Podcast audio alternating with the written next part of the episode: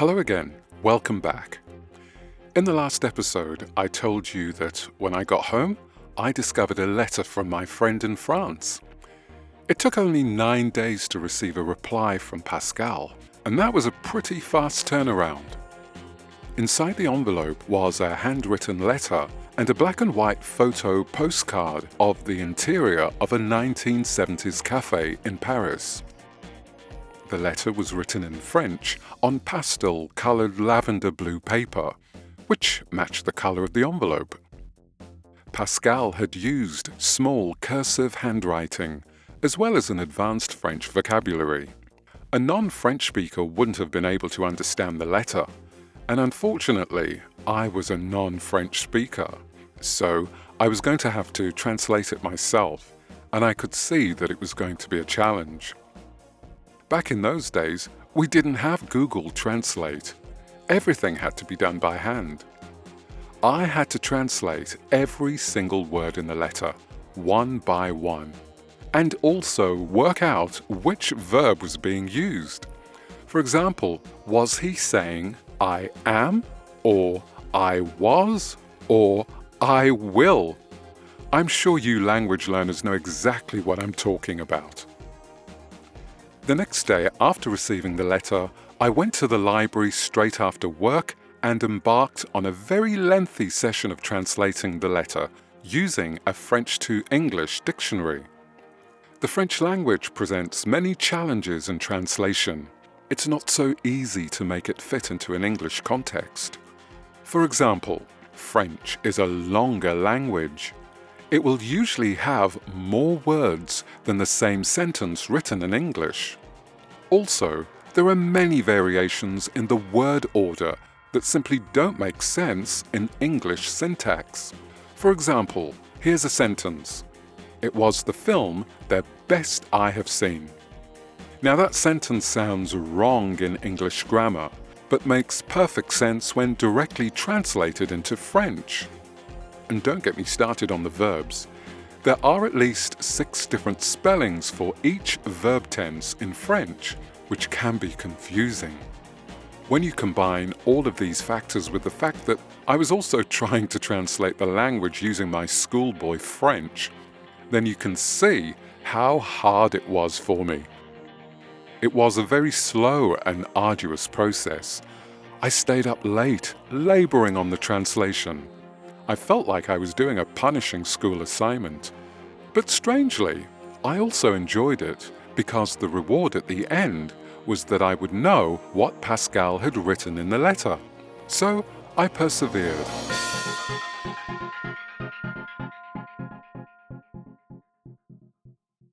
Fast forward a day or two, and I had finally translated all of the letter.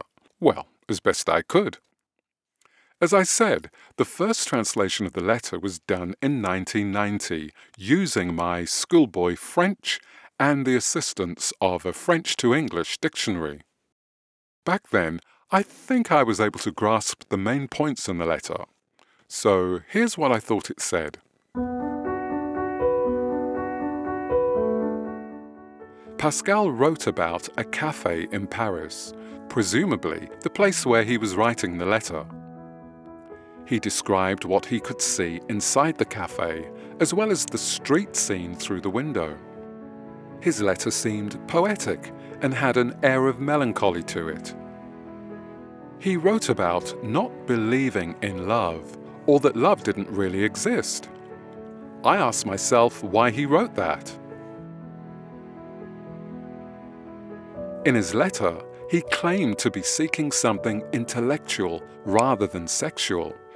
I wondered whether there was an implied message behind those words. Then, he wrote down the conjugation of the verb to love, listing all of the tenses. If he didn't believe in love, why had he chosen to conjugate that verb? However, one good thing I understood in the letter was that he was very happy for me to go back to Paris and stay in his apartment, which was great. From the letter, I didn't get a sense that Pascal had made a strong connection with me.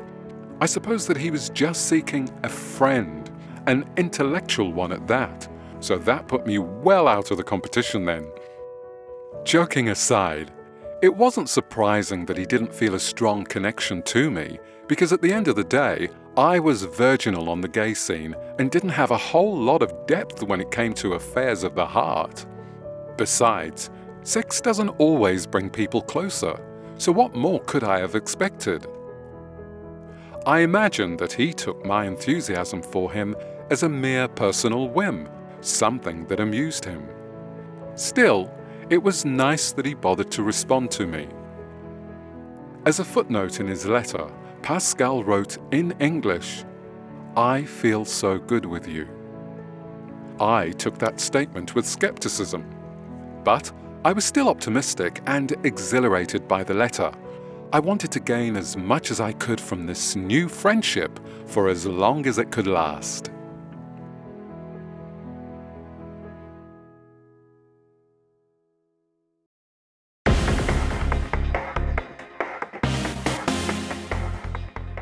It's now 2019. Many years have passed since I received that first letter from Pascal. I kept the letter for all that time. Throughout the years, I'd always hoped that one day I could find a native French speaker who could translate the letter for me so that I could properly understand what was written inside it. That day came when my French-speaking friend kindly translated the letters for me. It was a special moment when I heard the translated letters read aloud. It was like finally opening up a curiosity box that had been locked for many years.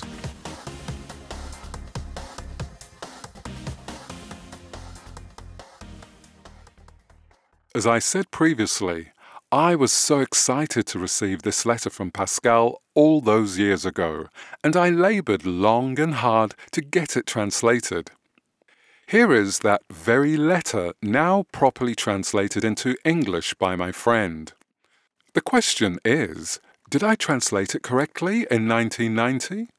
You be the judge.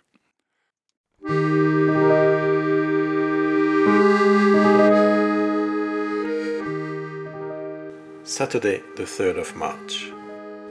A cafe, a chair, a table. Nobody is in the cafe. A Saturday in March, Paris, the French capital. Montmartre, Beaubourg, and Bastille at the end of the afternoon. Paris seems empty without you. I waited impatiently for your letter. This morning, like every day, I opened my letterbox and found an envelope with a British stamp. My heartbeat started to quicken. What could be in this envelope? Good or bad news? I was afraid that it was only to thank me for the guided tour of Paris. But no, they were the words I was waiting for. I have to say that everything had changed for me on that Sunday in February. I met you in a nightclub early morning. I didn't expect anything from this encounter except for spending some time with you. Then it was the hotel. The first words exchanged. Your body. Then a walk in the rain in the Paris that I love. There, something came to me, feelings that I didn't feel for a long time. Slowly but surely, I was falling for you. I know that for you, love doesn't exist. Therefore, I kept this feeling for myself like a secret that I couldn't reveal. The hours spent with you seemed like a dream, but the dream had an end, a goodbye. A farewell closed this day. I was sad about our separation. Oh, there is a friend at the door. I stopped writing. Sunday, the 4th of March. I didn't go out dancing.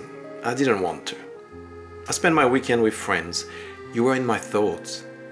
A week flew by. I'm afraid that you've already forgotten me.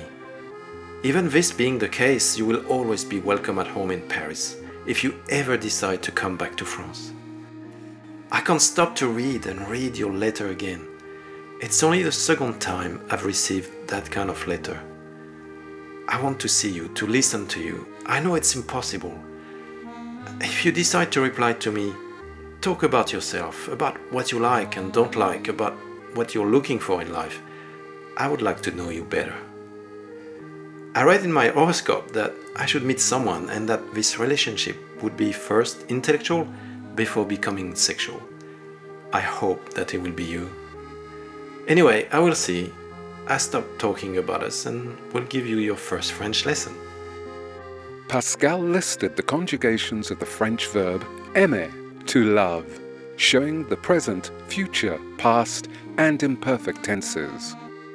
You love, he loves, she loves, we love, they love, I love, you love. End of the first lesson. Am I a good teacher? The night is falling on Paris. Bastille Café is empty. No sign of its occupants, only their shadows are still playing with the last rays of sunshine. They will also disappear soon. So, end. With love. Kiss, kiss. See you soon. Goodbye. I feel so good with you.